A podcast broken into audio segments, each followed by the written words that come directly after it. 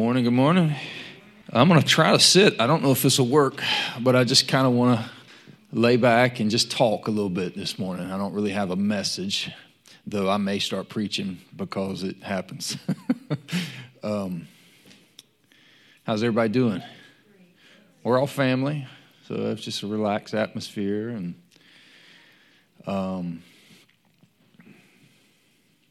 Lord, we need your help like we've never needed it before. And Lord, I'm asking you to direct us. We're just, let's just pray a minute, guys. Lord, we're just asking for direction this morning. Holy Spirit, we invite you to come and move and speak and do whatever's on your heart this morning. Lord, we're your body, and we're all capable of being led by your Spirit and ministering. And Holy Spirit, we welcome you.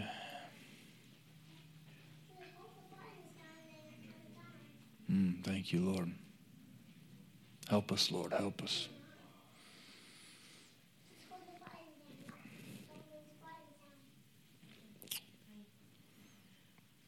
Thank you, Lord.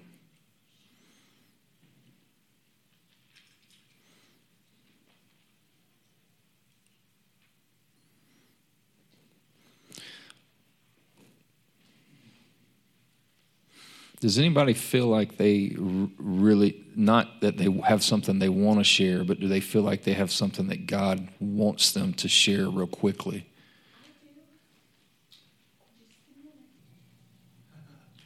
All right. What's your name? Kathy. Kathy, we're glad to have you. Um,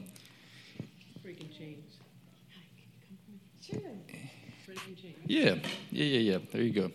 Thank you. Um,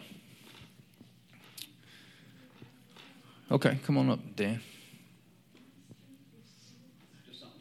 Yeah.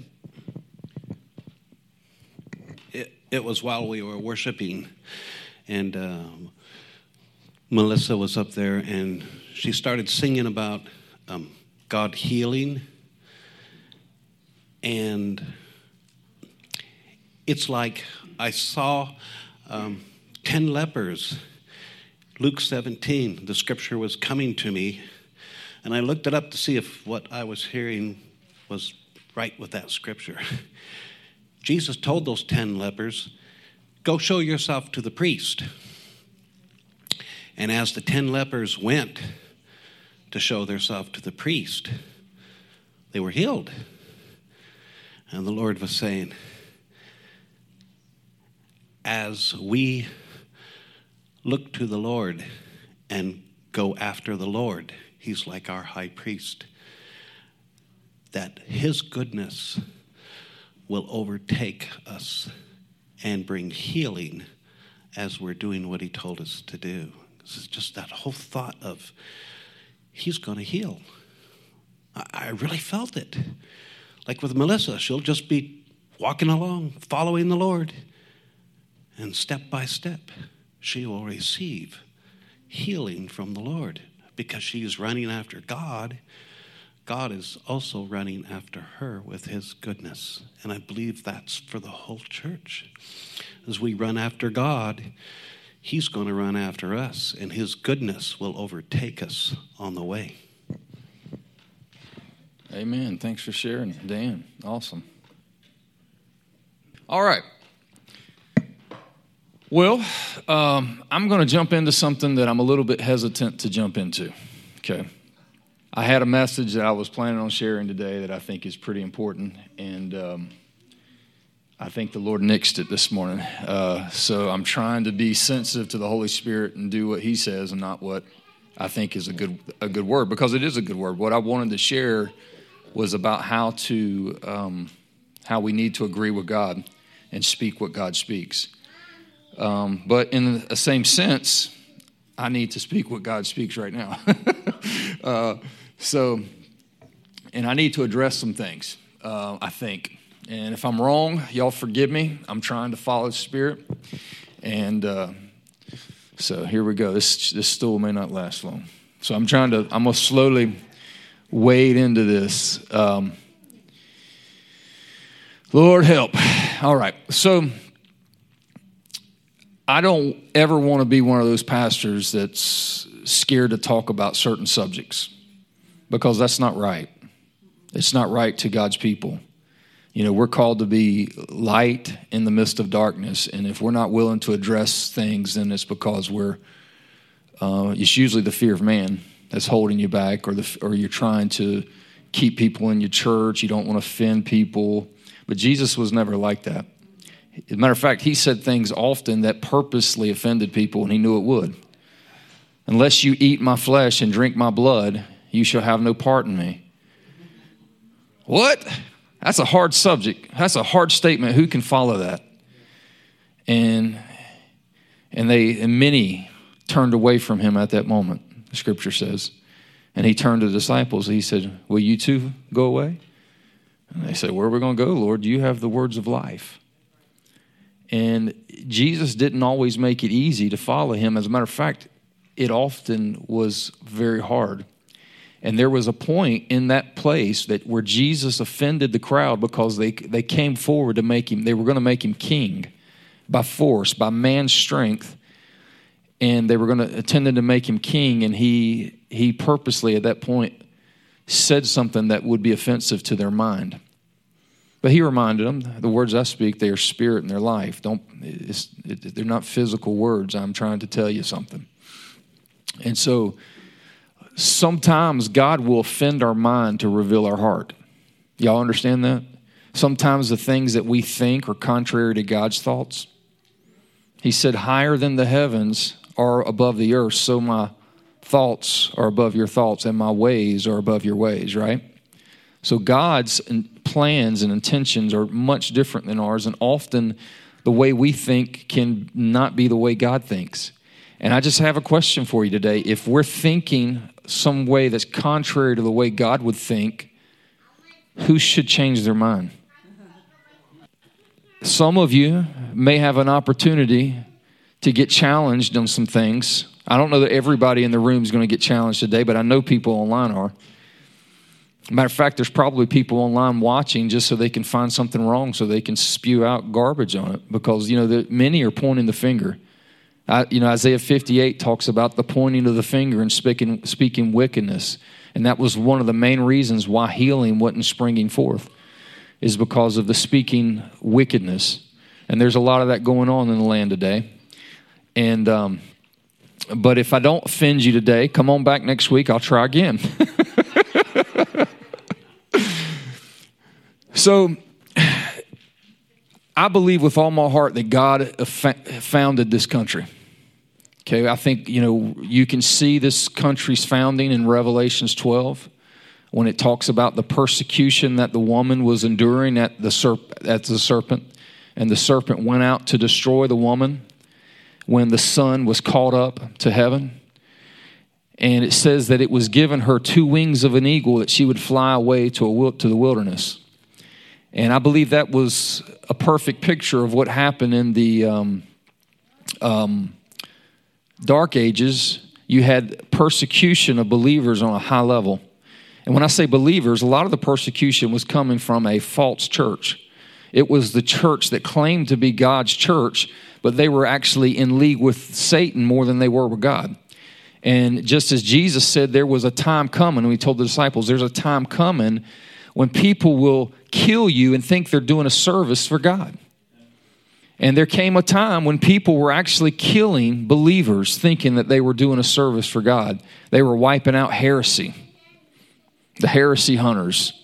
There's a lot of heresy hunters today, too, you know. And they go and they kill people Maybe not physically as much so as, as in other ways today, but there certainly was. And the persecution that sprang of the believers who wanted to read the Bible from the self because it was against the law to read the Word. And so people who wanted to worship in spirit and truth and wanted freedom to follow the Holy Spirit and to be led in by their own conscience and not to be dictated by a state ran church that says that you have to worship this way and you have to agree to what we say the gospel is, not what the. And you can't read this book to find out that we're, what we're telling you is not true.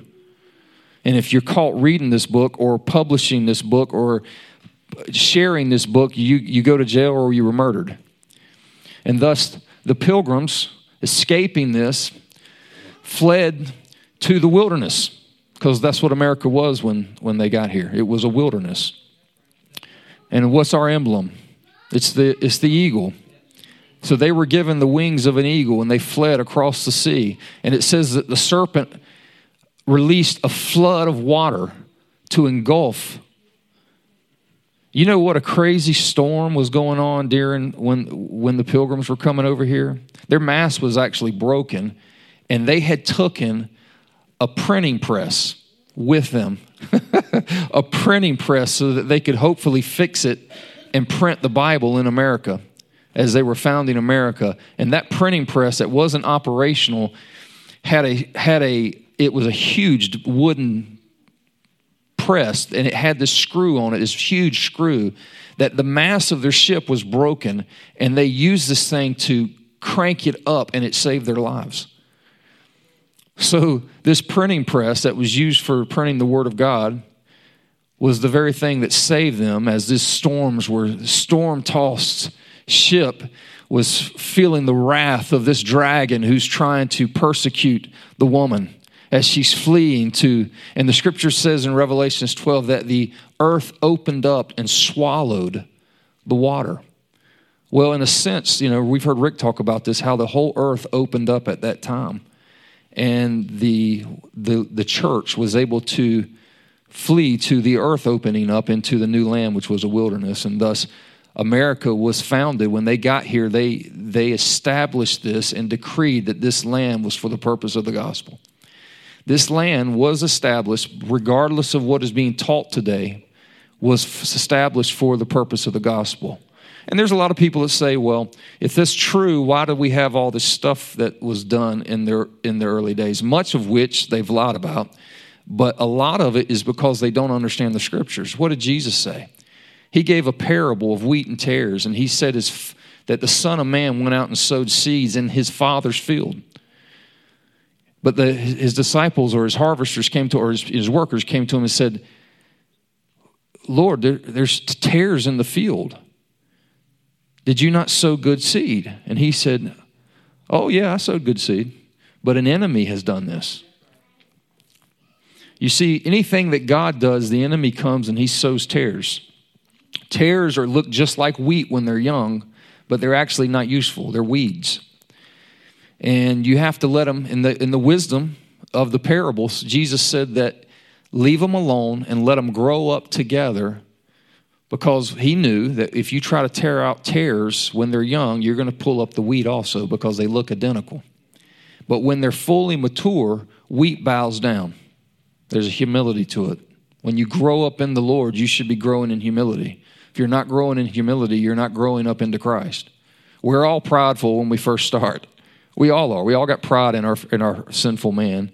But when you're growing in Christ, humility should become a part of we should be growing up into him, which is humility.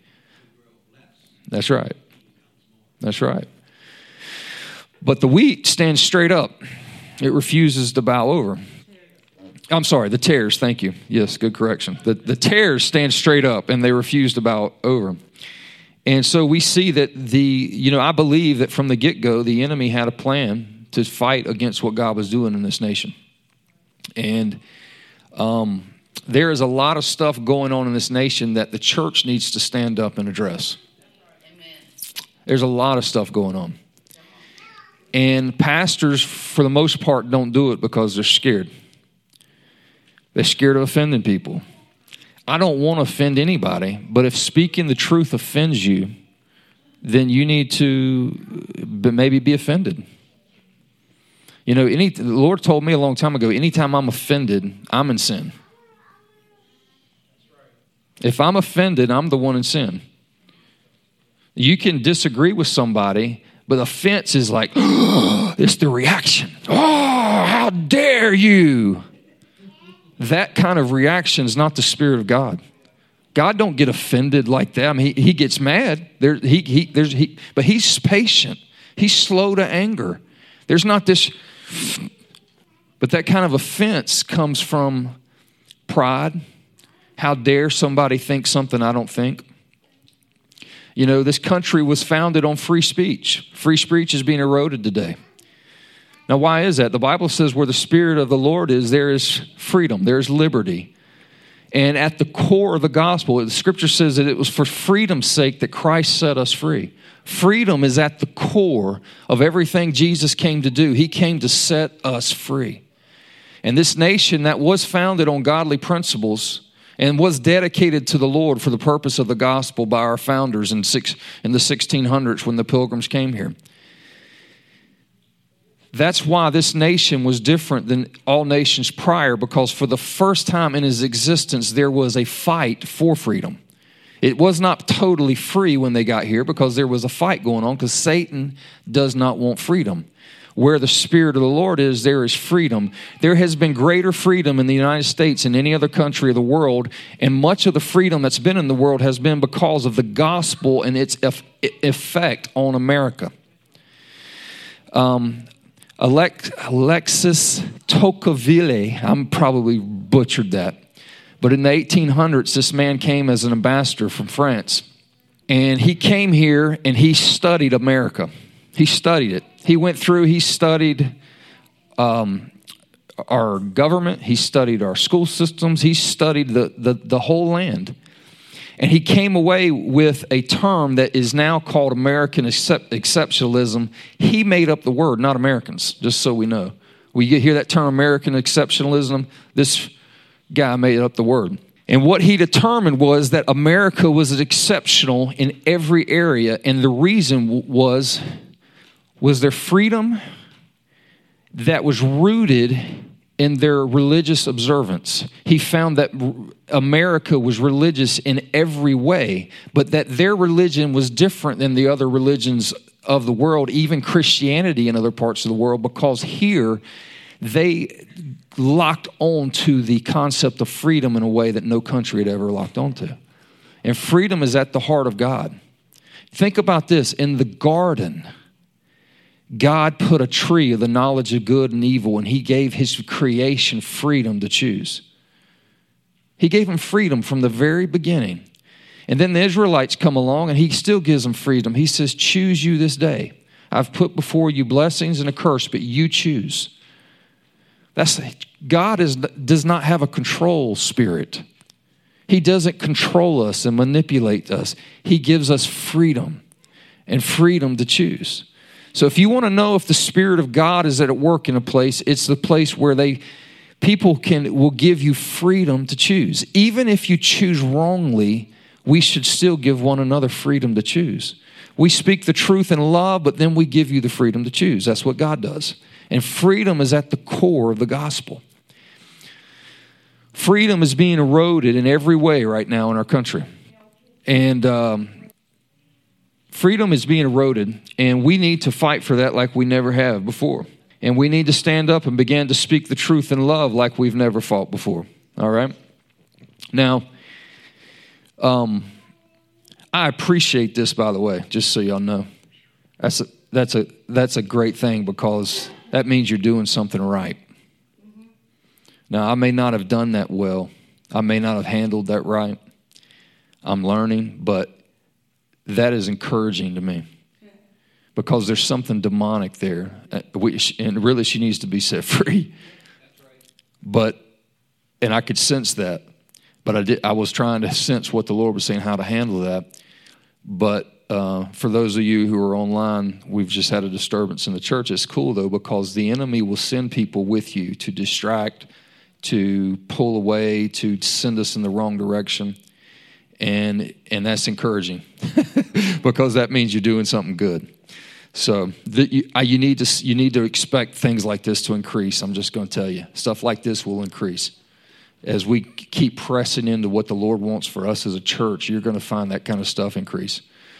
You'll find witches coming up in here. You'll find all kinds of stuff. People demonized coming to distract you. Remember Paul when he's walking around the, the in the book of Acts, he had a demon possessed girl who was prophesying and she was going around screaming at the top of her voice, These are the sons of God who are telling you the way to be saved. Sounds it sounds good. except for no one comes to the Lord on the in through the voice of the enemy. so, all right. So what was I saying? Um, freedom. I got a couple things I need to share with you today. Um, I, I, I want to share a few prophetic experiences I've had, and then I want to tell us. I want us to spend some time at the end praying, and I want to um, just be open about some stuff because I think the church needs to. Hmm? Trying to get into this because this is this, um, and I'm trying to get, decide which way to start first. There are things that are happening in the earth today that are absolutely right out demonic. Okay, and I'm gonna I'm just gonna jump into this, guys. Y'all ready? Seatbelts on. Okay, no more. All right. You remember when remember when Jesus was being tempted of Satan, and Satan came to him and he showed him all the kingdoms of the world. And he says, If you'll bow down and worship me, I will give you these things. The Son of God, who created the world and was going to have all that given to him by his Father anyway, but Satan was offering it without the cross. But you know, Satan's strategies don't change much, they're the same. And if Satan's strategy was to offer the world to Jesus if he would bow down, what do you think he does for other people too? Satan's strategy for, for being he goes to men and women and he offers them power in the world in order if they will bow down to him. And you see this in the book. All throughout the Bible, people who get in league with Satan. And I can promise you that right now, across the world, there are people that are in power not because they deserve to be, but because they have made pacts with Satan. And all through the book of Daniel, the book of Revelations, it talks about pacts that were made with Satan. And there are powers that be in the earth that are being dealt with right now. Okay? There are people uh, in government, in entertainment, in media, who are the heads of these mountains, the, the seven mountains, if you understand that teaching. And in that, they have purposely and willfully bowed down and, ma- and made pacts with Satan in order to have their position of authority. And they are doing things at his whim. And Jesus made us some good stuff. He said, This is how you know a good tree. He didn't leave us to where we could be confused about what a good tree is. He said, A good tree produces good fruit and a bad tree produces bad fruit. Let's look at some fruit for a minute and let's see who's on who's a good tree and who's a bad tree. Who wants to kill babies in the womb and have even got to the place that they're willing to kill babies out of the womb? Who? Look around in the government. Now, if you don't see this, there's governors and others who are who are are pushing not only late term abortion, but de- denying them life after they've been born. Meaning, if there's been a botch abortion, they, ref- they want to put them to death even though they're outside the mother's womb now. It doesn't take, it's not a rocket science to figure out that that's evil. But yet, there's people that are so blinded that they can't see that that's evil. The safest place for a child should be in the mother's womb. But yet we've become so selfish and so me, me, me, me, me, me, me that we're not willing to suffer. We're not willing to be inconvenienced for the sake of others. When Jesus said, "Greater love than has greater love."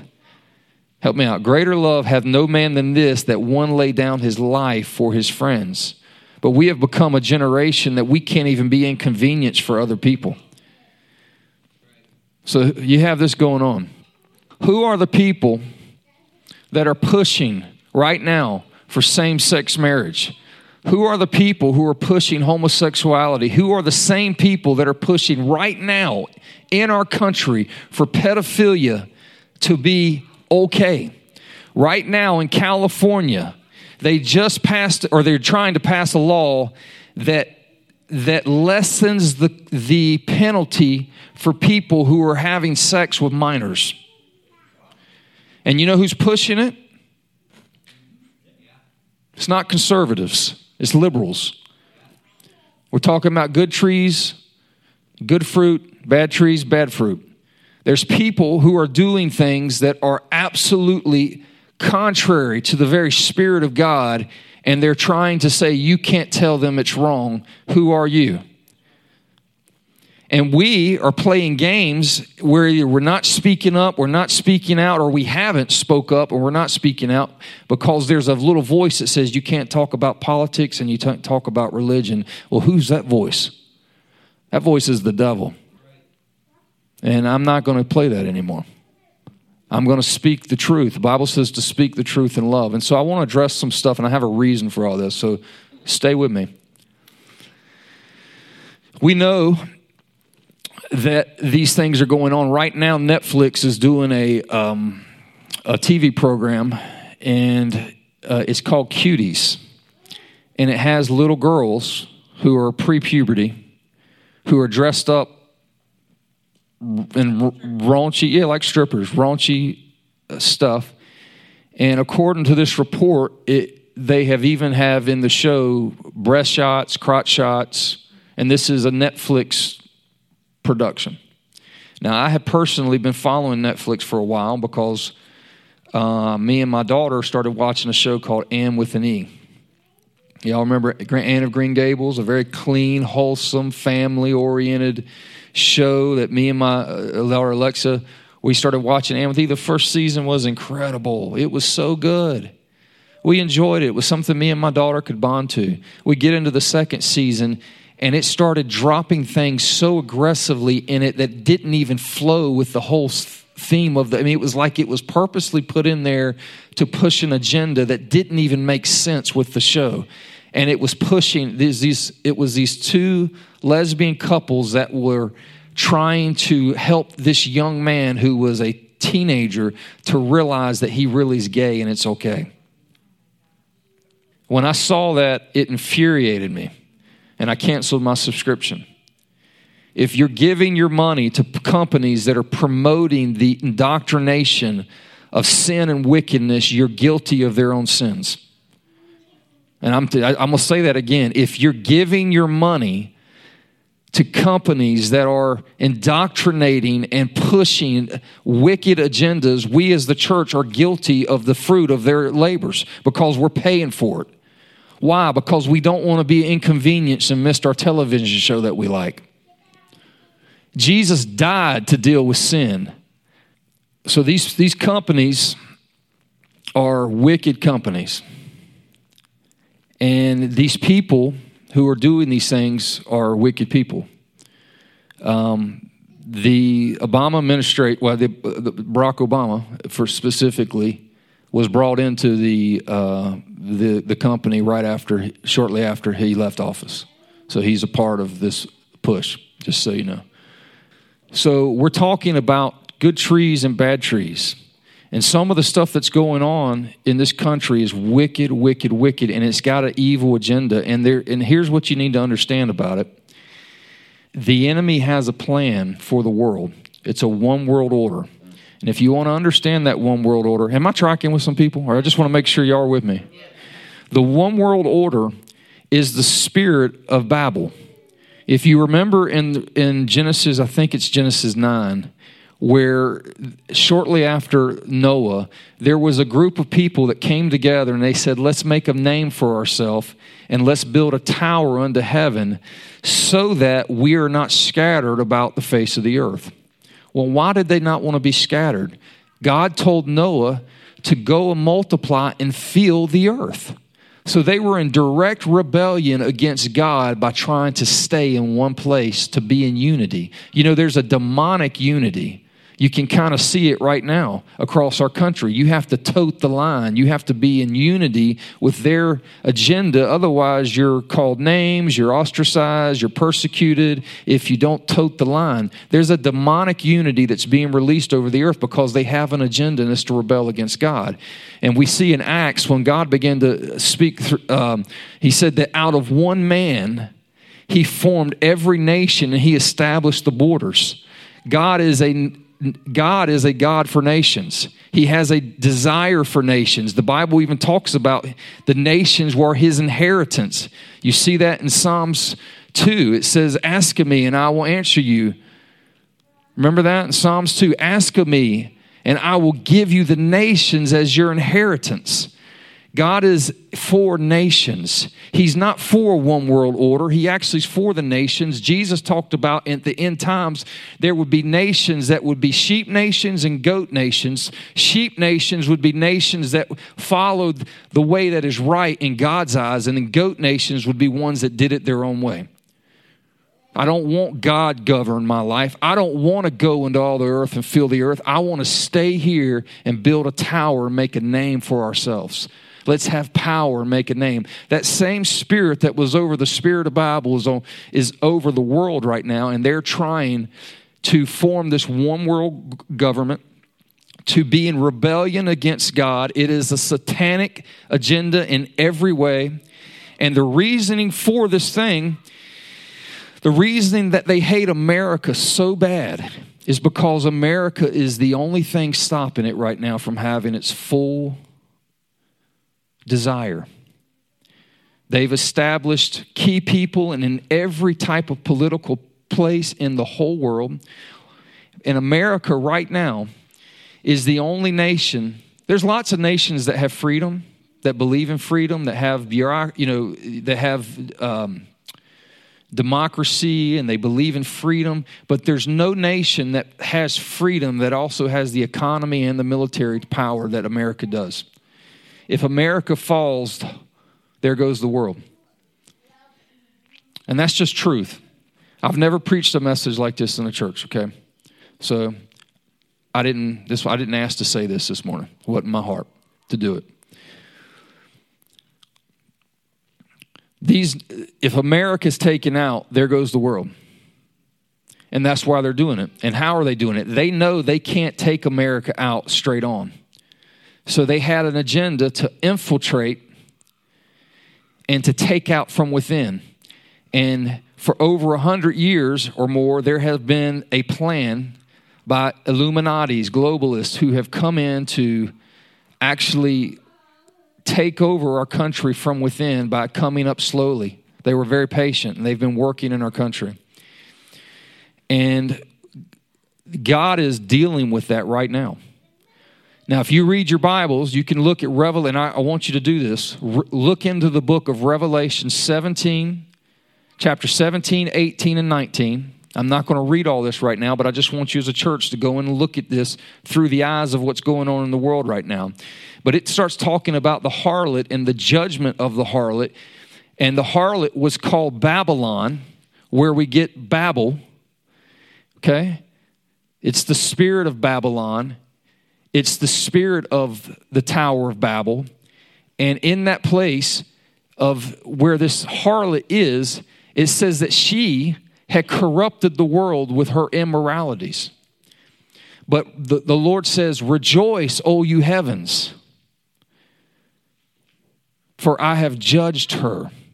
Her immoralities had come up before God in the passage. You can look at it and he begins to judge the harlot, and the heavens begin to rejoice because of her wickedness, because she had corrupted the world with her immorality. I've looked back on my childhood, and now that I'm a believer, now that I'm, I'm I am have more understanding and more insight, and and I'm closer to the Lord than I've ever been. I'm able to look back and see all the things that the enemy had planted in my life to deceive and corrupt me I was an MTV generation. I want my MTV. Y'all remember that? uh, I wanted my MTV. I watched my MTV. I was corrupted by, uh, you know, the hair bands that I love and still enjoy listening to a lot of them. You know, the hair bands that had the the motorcycles and the, the women run around in bikinis that began to push the envelope of sexual boundaries that had, you know, there was a time that women didn't wear bikinis. You know that? Now they're everywhere and and they think it's okay. I know so many Christians that thinks it's okay for women to wear bikinis. I'm going to get in trouble for saying this. But the Bible talks about stumbling blocks, right?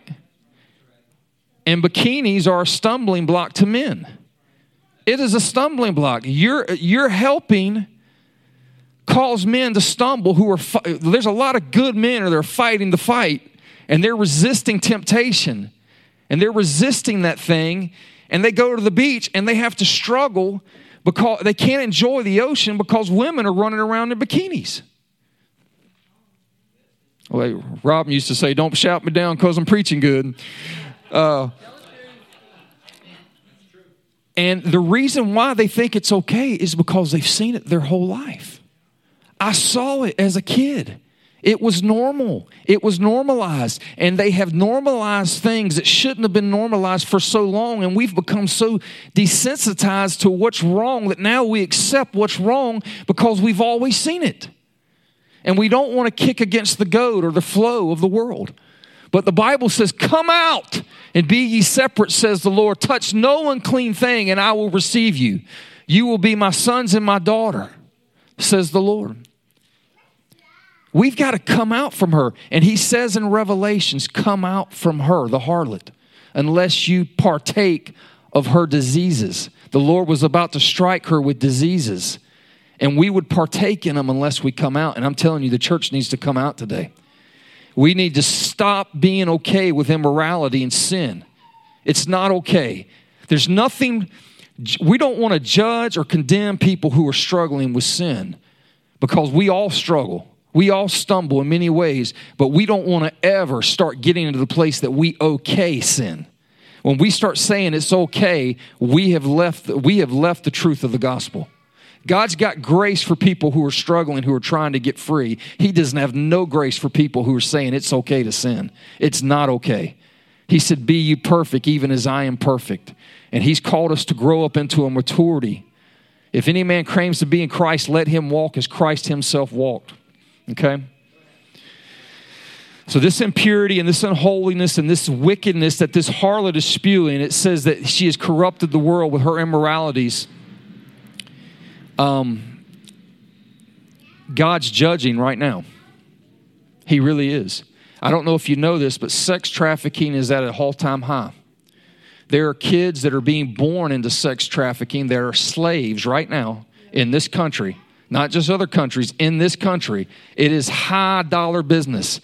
And there are multiple things they do with these people that they, where they harvest kids. These kids have never seen freedom, a lot of them, and they're being rescued by the thousands right now, thanks to Donald Trump and his, his, what he's doing to go after this stuff. He is going after this sex trafficking. It's not just sex trafficking, they're harvesting children so that they can take their organs and sell them to people who need organs to survive from diseases. Wickedness. You're going to kill an innocent child and take away their life to sell it for millions of dollars to rich people who need a kidney or need a heart transplant. That's going on right now. That's going on right now. They're also using a thousand. How many have heard of adrenochrome? Adrenochrome.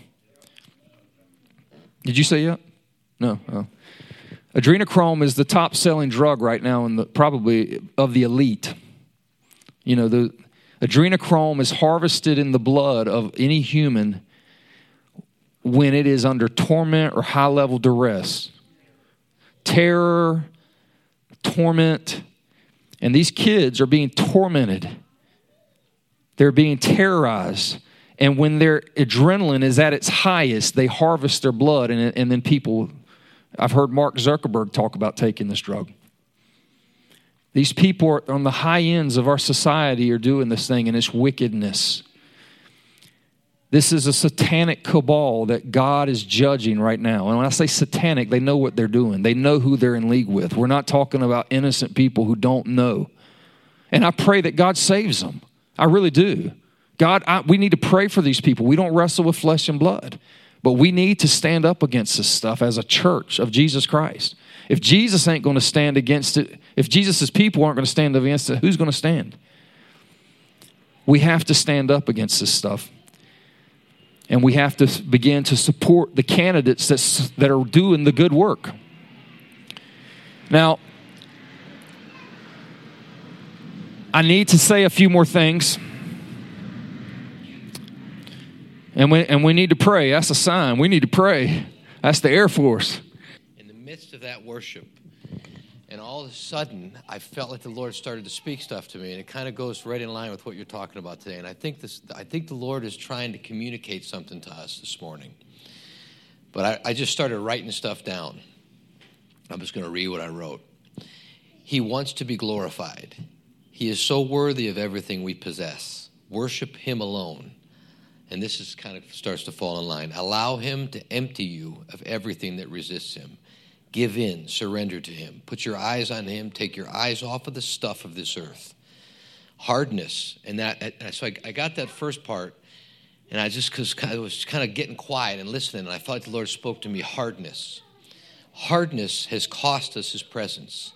Soften your heart and return to Him. Resist the things that try to separate you from Him. Run from those things and pursue Him. I've seen so much failure, Lord. I hate it.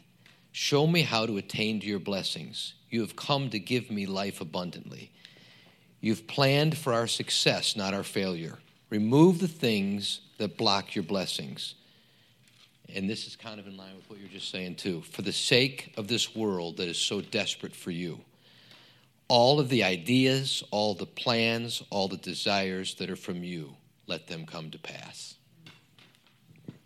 Amen. Well, that's what I want to get to, and this is I'm, I'm I'm slowly, unfortunately, building to something that I want to share with you guys. And I, Paul, Heather Noble, it was your wife, right? The dream. Oh, oh, you had a dream, but she had a dream. Paul had a dream last night that kind of confirmed that I was because I, I guys, I don't have a notes. I'm just talking from the heart right now. I, I did what I had planned. That the Lord kind of changed my direction, so I'm just kind of flying from the shooting from the hip, if you will. Um, but when you read through Re- Re- Revelation 17, 18, and 19, and you begin to see the judgment of the harlot, you need to read it. It's going on right now in this earth. It's causing me to rethink some of my eschatology, what I've believed about end time events.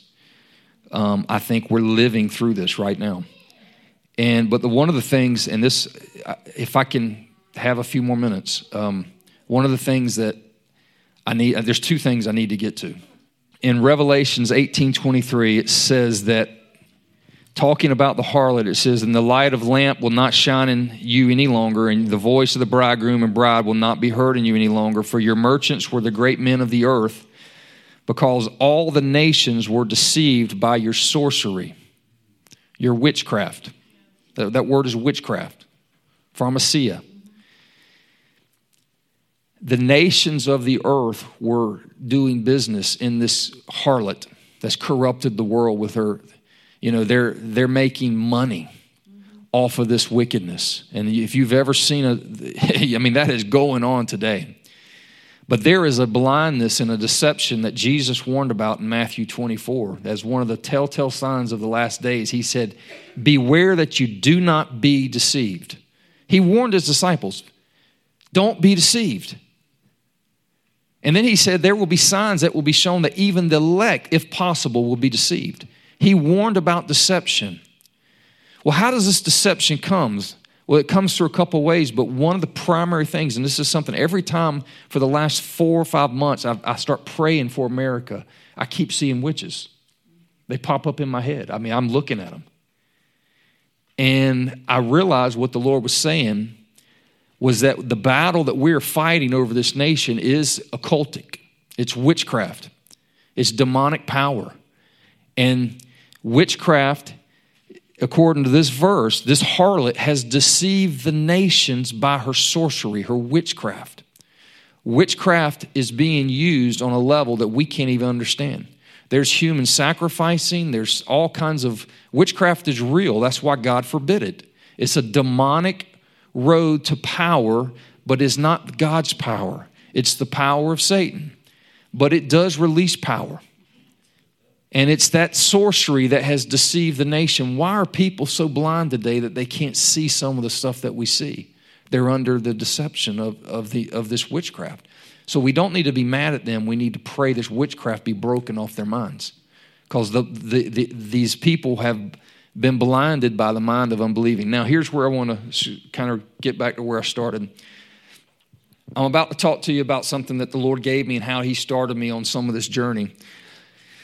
Uh, in 2015, the elections were beginning to start to wind. You know, start people were starting to come out that, that who they were running, and and uh, I was a Ted Cruz Ted Cruz guy.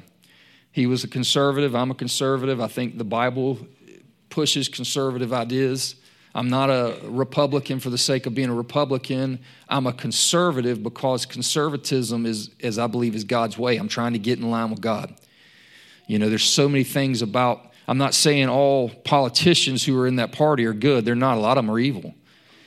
But I'm saying the platform, man and marriage between man and a woman, pro life, limited government, personal responsibility you know, the Bible says, Bible says, hey, the Bible says, he who does not work shall not eat.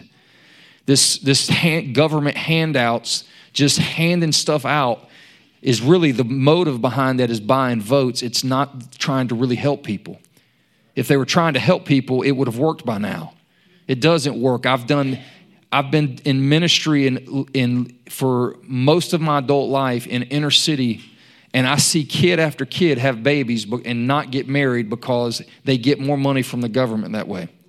They have incentivized sin. That is contrary to God's heart. And it's wicked and it's evil and it's actually enslaving people more than it's helping them.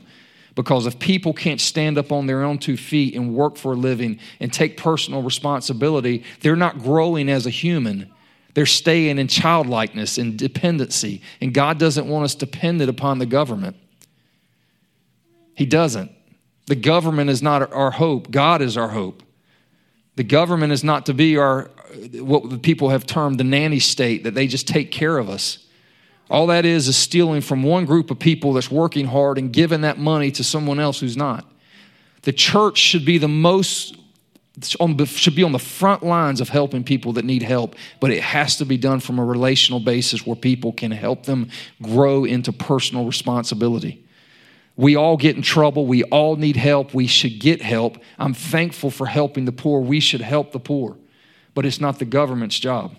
They don't do it good, they don't do it right. They hurt people by doing it because they just throw money at people without a heart to actually go get lock arms with them and care about them and walk them through life and to help them grow up and actually teach them how to fish, not just give them one.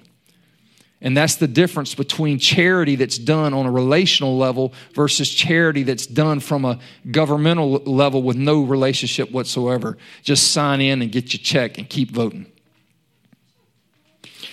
So, and I was going to vote for, for Ted Cruz. I was about to send him money at three different times when the Lord spoke to me and said, Don't. He's not the one. And a month, about a month would pass between each time and I would begin to doubt the word that I got, and I would go to do it again. Donald Trump came on the scene, and though I liked that he was not politically correct because political correctness is from the devil, it's appearing as an angel of light. You know, the Bible says Satan comes as an angel of light. He doesn't come with pitchfork and horns. He wants to look righteous and true, but his motive is selfish, deceptive, wicked. And I love that he wasn't political correct, but he was he sounded so arrogant to me that I just couldn't stomach it. I just couldn't. Um, but I'm praying. And you know why I'm praying? Because I realize that I don't know it all. I don't see it all. I don't have all the answers. I need God's help. I need God to show me things that I don't see. And how many people would have picked the Saul of Tarsus to be the next apostle for God to raise up on the scene. He was standing at the feet of the very people who were killing the, the Stephen. Did the church see that that was the next apostle? They were running for their life from this guy. But he was the very man that God raised up to lead the church in that time. And so I realized that my brain can't figure this stuff out. I'm not bright enough to see Ben's heart, to see tomorrow. I can barely see today. How am I going to see tomorrow? I need God's intervention and help and wisdom. And so I began to fast and pray. And I said, Lord, show me what's on your heart. Show me who you're behind. On February the 21st, at 3:21 in the morning I get woken up and I'm staring at the clock and 21 is my prayer number. When I see it it's usually in the middle of the night and it's the Lord getting my butt up to pray. And so I grabbed my Bible and I got up and I went downstairs and I sat on the couch and I began to pray. And I didn't know what I was praying about. I'm just, God got me up to pray. I started praying for my neighbors, started praying for whatever. The next thing you know, I hear a voice speak to my, go through my mind. It was, you remember that prophecy in 2007 that a president would turn to the Lord? What if that wasn't for then, but for now? Kim Clement had given a prophecy in 2007 about a president turning to the Lord, and that was about all I remembered about it. Uh, didn't remember the full prophecy at all. I just remembered that one aspect, and I thought he missed it because I didn't see the fruit of that on Obama. That someone who really had softened their heart and turned to God at all. He was do his everything he did was actually contrary to biblical truth, pushing gay agenda, you know, the lessening, you know, Christians being being able to be vocal. I mean, there were so many things I could go through. But yet I prayed for him, and I love I love the guy. I mean, I really did love him, and I prayed for him on a regular basis. I, I had a God gave me a heart for him, and he's a very likable guy. Um, so I'm praying, and and and I remember this prophecy barely, and I'm thinking, what if that wasn't for then now? And I started considering it, and as I'm praying and considering this word, someone texts me the full prophecy in the middle of the night. I mean, this was 2016 at this point. I hadn't seen this thing in a long time. I barely remembered it. But the Lord speaks to me once again. What if that wasn't for now, but but for what if that wasn't for then, but for now? Talking about a president coming to the Lord. And then someone sends me this Kim Clement prophecy, February 2007, Scottsdale, Arizona. God's Spirit says, I am waiting. I am waiting for a response from my people throughout this land. Can someone see victory? Can someone see honor? For God says, Let me remind you, I will place at your helm a president that shall pray to me, says the Lord.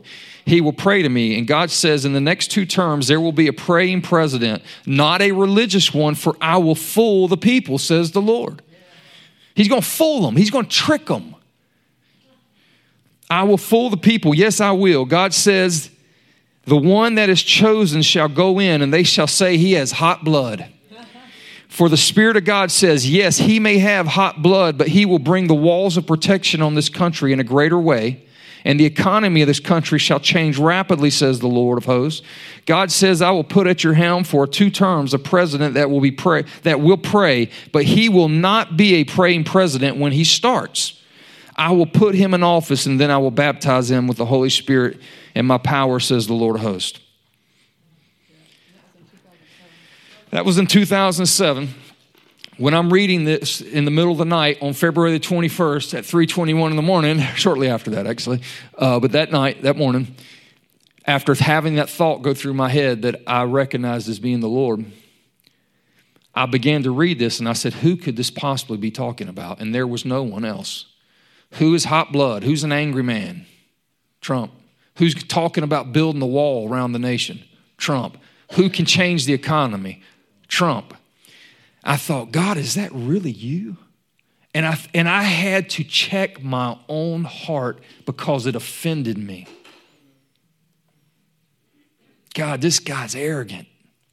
He talks about himself all the time. Really? You're going to use this guy? And as I came away from it, I realized, yes, this is God speaking. I couldn't make this up. I have this word come to me from the Lord, and someone sends me the prophecy in the middle of the night. What are the chances of that? That's ridiculous. That's God. And so I said, Lord, okay. I'm, and I started praying for him. And you know what? That same week, Ben Carson, who is a Christian, was being interviewed. He, he had just ended his run for presidency and he had endorsed Donald Trump. And, and you can't find this in a lot of places, but there was a, at that time, there was, he was having an interview, and, and one of the guys asked him, they said, um, You always say that God directs your path. Did God direct your path to endorse Trump? They're already trying to get, go after him, you know.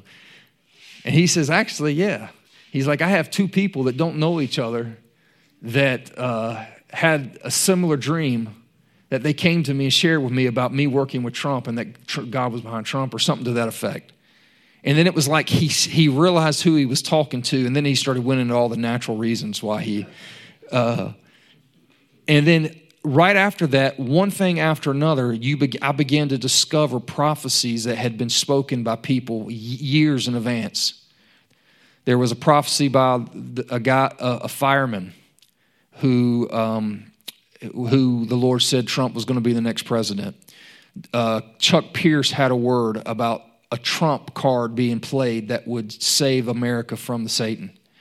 Um, there were people out of New Zealand prophesying Trump was going to be the next president. I found one from a, a, this old Catholic guy who was not even in the, the, priesthood or anything like that. He's just a Catholic guy, but he said he spoke this back in the 80s. Said that God showed him that Donald Trump would turn America back to God, and the guy that he shared that with laughed at him. He's like, "You know who this guy is? This is a billionaire playboy. God's God wouldn't use this guy." And that's my thing. We think we know God so well. But think about the people that God has used in the Bible. Samson, he, he, he, his favorite pastime was sleeping with prostitutes. Abraham, he was willing to pimp out his own wife for fear of his own life. Noah was getting drunk. David killed a man because he got his wife pregnant and they found out. Now, that's not the okay sin, it's not.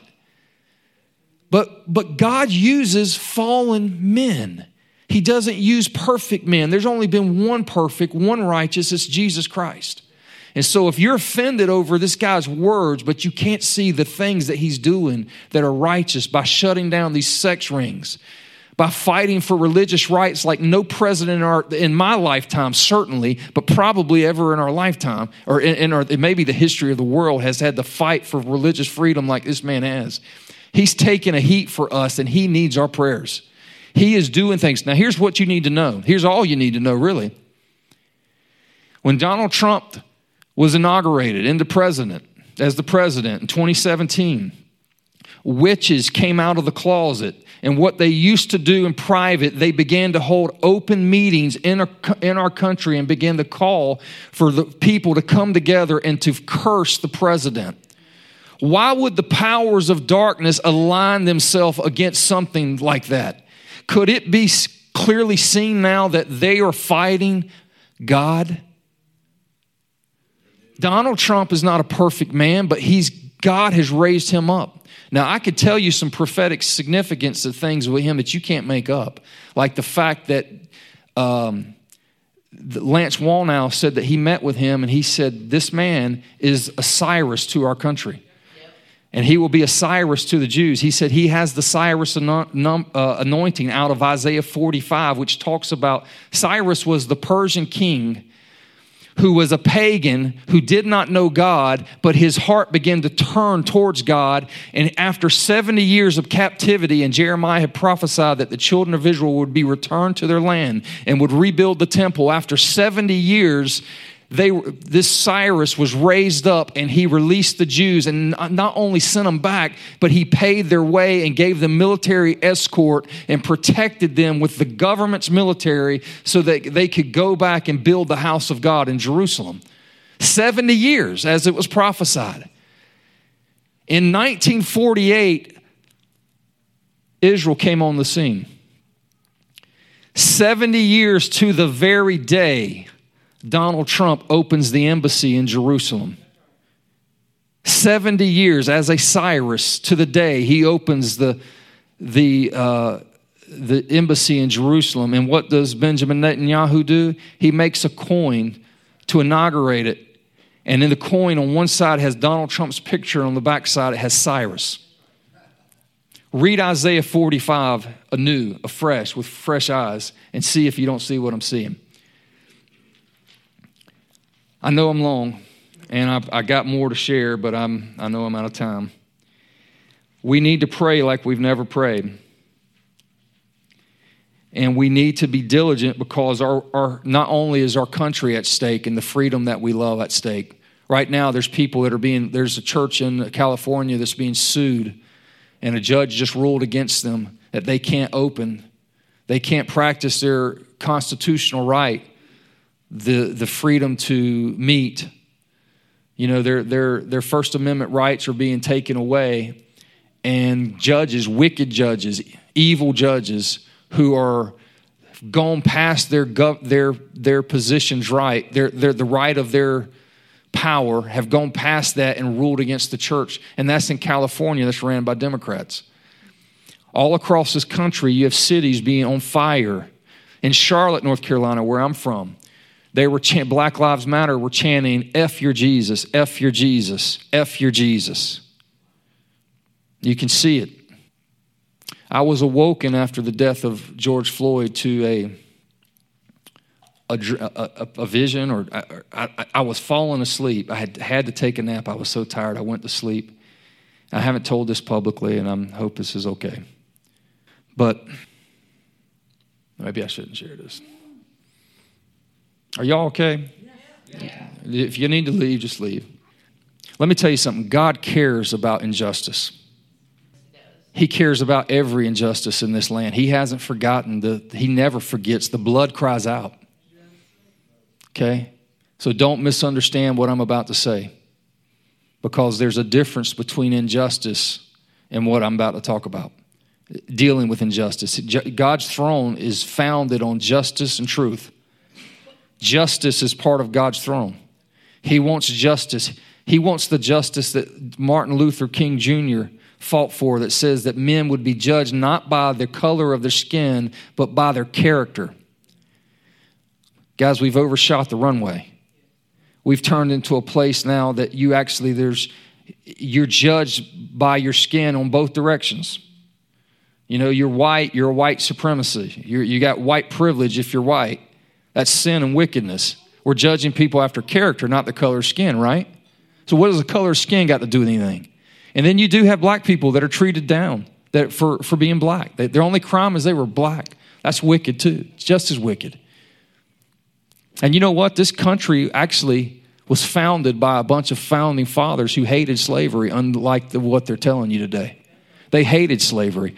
The only, you know, in Thomason's Jefferson's draft of the of the Declaration of Independence, he specifically cites uh, the king, how the king has stolen people from another continent and enslaved them and brought them to sell them, and how it was wicked.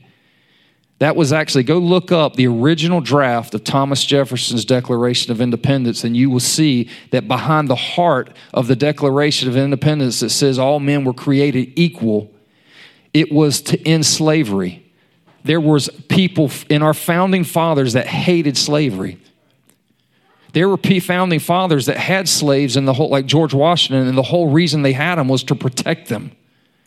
And I can show you that historically. They hated slavery. George Washington freed all his slaves at the end of his life but there were two laws that kept him from ha- that where there was a law the first the law was the law of england that says you could not release slaves. They were they were for slavery.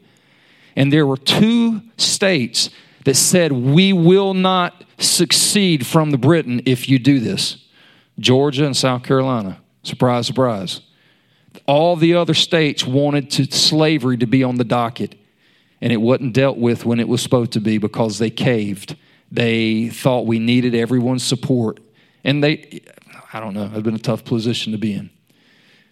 Georgia and South Carolina were the only ones that resisted. So Thomas Jefferson rewrote the, the, um, uh, the, the, the document. So to be a little bit less,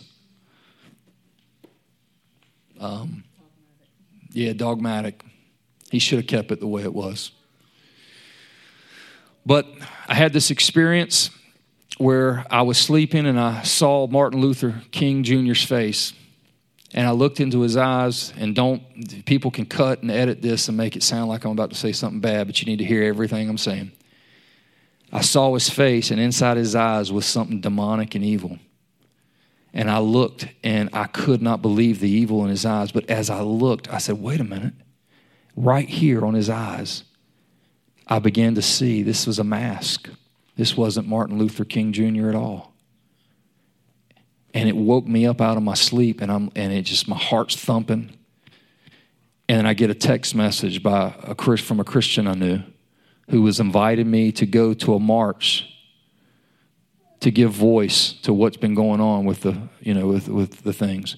And I knew I could not do it because the what what had the mask, the face of Martin Luther King's civil rights was actually something evil behind it. That was an agenda. It wasn't God's heart. God's for civil rights. But this is not civil rights. And the proof of that is playing out all across the country. God cares about black lives, but this organization, Black Lives Matter, it's evil. It's wicked. It is demonic. And you can hear this in their own words. If you don't believe me, go Google it. Go to YouTube, watch them say it. The people that started this organization, in their own words, said they are trained Marxists with the, with the goal of destroying America. These same people on other videos basically admit to that they're in they're witches and that they were invoking demons and spirits into them to give them power. This is online. You can watch them say this in your own words. And that's why when these people come in, they will take any perceived misjustice and they will use that to gain sympathy and then they will take it as a Trojan horse and get in there and they'll use it for destruction. But Jesus said, I have come that you may have life and life more abundantly. But the enemy, he comes to kill, steal, and destroy. What's going on in our cities right now is destruction, and it's by the enemy, and it's being allowed by Democratic governors who don't want to say no to it. Why? They're trained Marxists. They want the destruction of America for the one world order. Chaos suits them because it, they can swoop, they can, they can do all kinds of stuff with it.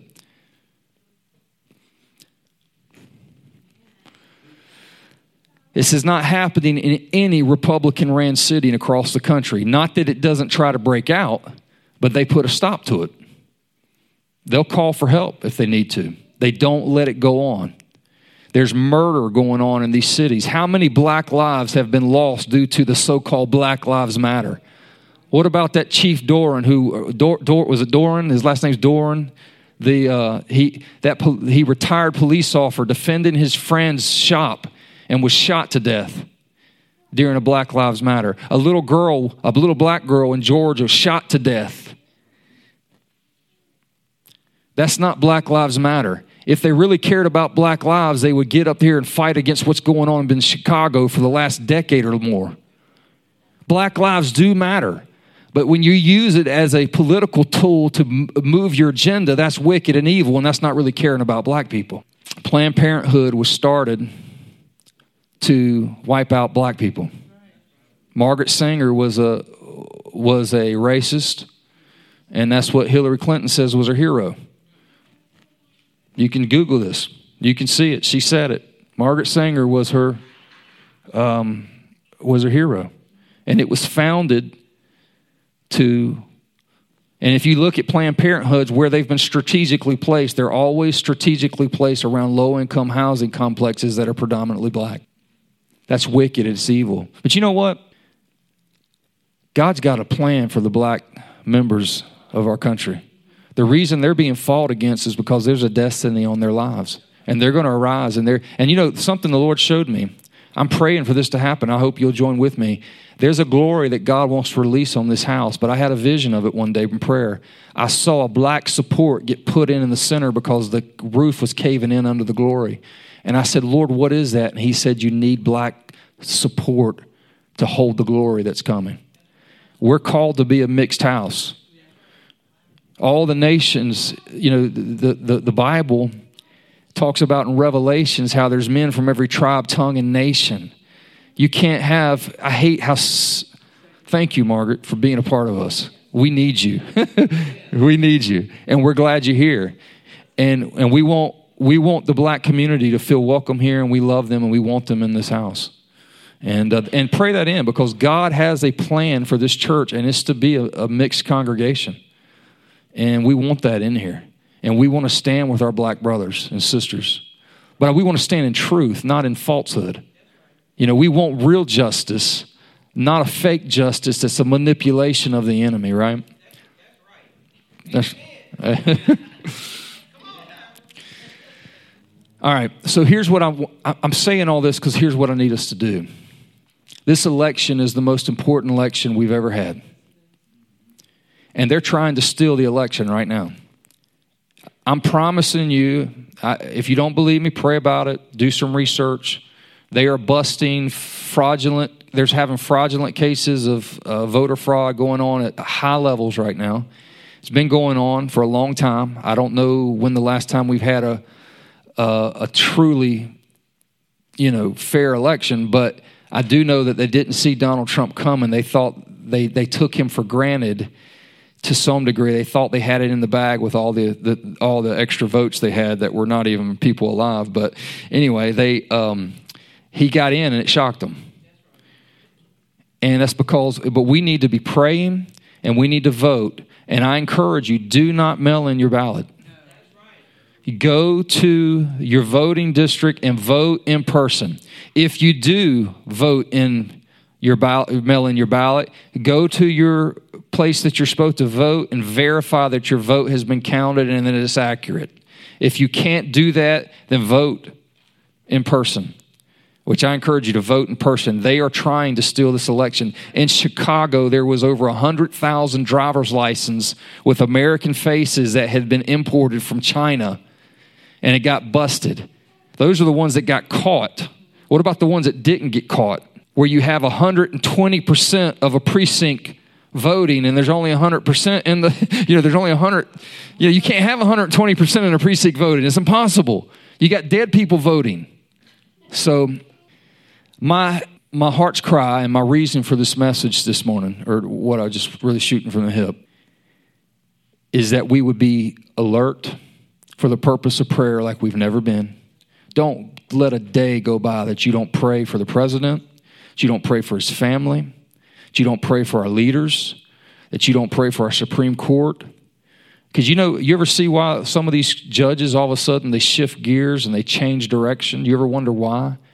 If you ever seen the movie The Firm, you know how their the policies work. They they will get dirt on you and they will blackmail you. And if they can't get dirt on you, they'll get dirt on your family, and they will find a pressure point to to manipulate you into what they need. And you don't get released into power without having usually some level of dirt that they can blackmail on you so they can control you. That's just the truth. And we need to be praying we are in a war right now. I'm pray for Israel. Yes. Pray for our country. Um, we are in a silent war right now, a silent coup, even. But it's going to turn. I, this is what I'm predicting. I'm not saying, Thus saith the Lord.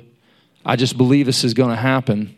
And I've had enough dreams that make me believe this is accurate. But, and then plus words from other people as well, like Rick and other people about the Civil War that's going to get released. Um, y'all got another second for me to share your quick dream? Um, if you need to go, go. I'm serious. I, understand. We, I believe Donald Trump's going to win re-election. It may be contend. It may be under contention. They may try to go to the court to try to say he didn't. I don't know. I don't know that from the Lord, but I do know that Kim Clement's prophecy he would win two terms. At the point that he does, I personally believe it will no longer be a silent coup, but a right out coup because they have nothing left at that point. He is beginning to go after these people who have been doing wicked, evil things, and they know if they don't get him out of the office, many of them are going to going going to be tried for treason. Many in a military court. That means you can be put to death, and they know that the end of the harlotry that's been going on in the nations, these corrupt people, God is judging them. And when I shared with y'all back in the spring about that shaking that the Lord showed me was coming, it's not just shaking the earth, it's also shaking the heavens. The spiritual principalities that have been over regions are being judged just as those on the earth are being judged. There's a shaking going on in the heavens and the earth.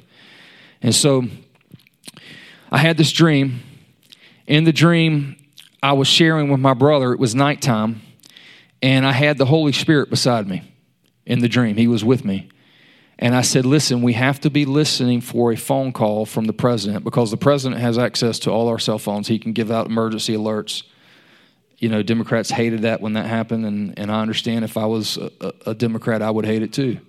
But um, he has he has access to our cell phones. He can send us warnings as a whole country in the dream, I was telling my brother, we have to be listening for the president's warning because he's going to let us know about the insurrection. And in the dream, I knew, I had a knowing that this insurrection was coming. It was going to be a physical war. They were going to physically try to take him out, and he fled D.C. to a safe house, to a safe place. And it meant that it was, it was game on. No more silent coup. It was the right out, take him out, the take back, the take, try to take over the government. In the dream, things, I knew it was going to be very dangerous to go from one place to the other. So travel was going to be difficult. It was unsafe to travel in the dream without guns. And it was dangerous even to do it with guns. And I'm not telling you to get a gun or not get a gun. You need to hear God on that. You know, faith is a weapon, you know, but you need to hear God. Um, but in the dream, it was very dangerous, and I was very concerned, and I was warning my brother in the dream that and I think that's my call to warn my brother that this is coming. In the dream, it was going it was nighttime, which means there's not going to be a lot of light. There's going to be a there's, there's going to be a season of darkness, which means things go silent for a while. But all of a sudden scenes changed and i was looking at na- this neighborhood that i was walking in and all these people were putting up christmas decorations but they were half put up there was they weren't fully put up. They were in the process. And that was in the dream. And i felt like the lord began to warn me and tell me that based on the this was my interpretation of the dream that that was timing. When this when this was going to happen it would be about the time you're decorating for christmas. I think we need to be prepared for that timeline. And i'm telling you that before it happens. If i'm wrong i'm wrong. But that's what i dreamed. I believe that's coming I, I, after having that dream, I wanted to talk to my wife about Christmas. I was going to tell her that we need to get our presents now for the kids because I don't know if we'll be able to get them then because of what was going to be happening. Travel in the dream was unsafe. And so I was going to tell her this, and she said, Hey, babe, I want to talk to you. So she started talking to me. And right before she said anything, I had this knowing come over me that she's about to tell me the very thing I was trying to tell her. And she says, hey, I think we should go ahead and get the kids Christmas presents now. We've never done that before. And I'm like, I was just blown away. Like, babe, I was about to tell you the same thing. We've already started buying our kids Christmas presents. We're stocking up on for stuff for us and our neighbors. Just so you know this, the church is stocking up on food for our neighborhood here. We're, when this stuff breaks out and people are in need, the Church of Jesus Christ going to open the doors and we're going to feed the, feed these these people around us and we're going to preach the gospel and we're going to bring people into the kingdom. But we need to be prepared. We need to be prepared. I'm stocking up personally for me and my neighbors, not just me and my family, but my neighbors too. And because that's a great way to reach people when they're in need. Man, they need a they need a roll of toilet paper. Hey, I got paper and I got something else too. We need to be prepared. And we need to be praying like we've never prayed before in our life. We need to be hearing from God how God wants us to respond. There's some of you, I'm sure maybe the Lord doesn't want you to stock up. He's got a, plan for you. But I believe others are like Joseph. They're called to stock up. You know, they see the, they see the famine coming and they want to begin to prepare for it. There's nothing, that's not not having faith. Faith is hearing God and responding to what he says. By faith, Noah built an ark. That wasn't doubt, that was faith. So it's not f- the lack of faith to begin to store up if God tells you to do so. We need to pray. Pray, pray, pray, pray, pray, pray, vote. Vote. And pray for these people that the spirit of witchcraft will be broken and the deception would come off these people when they begin to see. Because I've started doing that over specific people and I've started seeing light bulbs come on because I'm binding the spirit that's blinded these people that they can't see what is clearly true. Does that make sense? We got to do that. We're not waging war against flesh and blood. Any questions?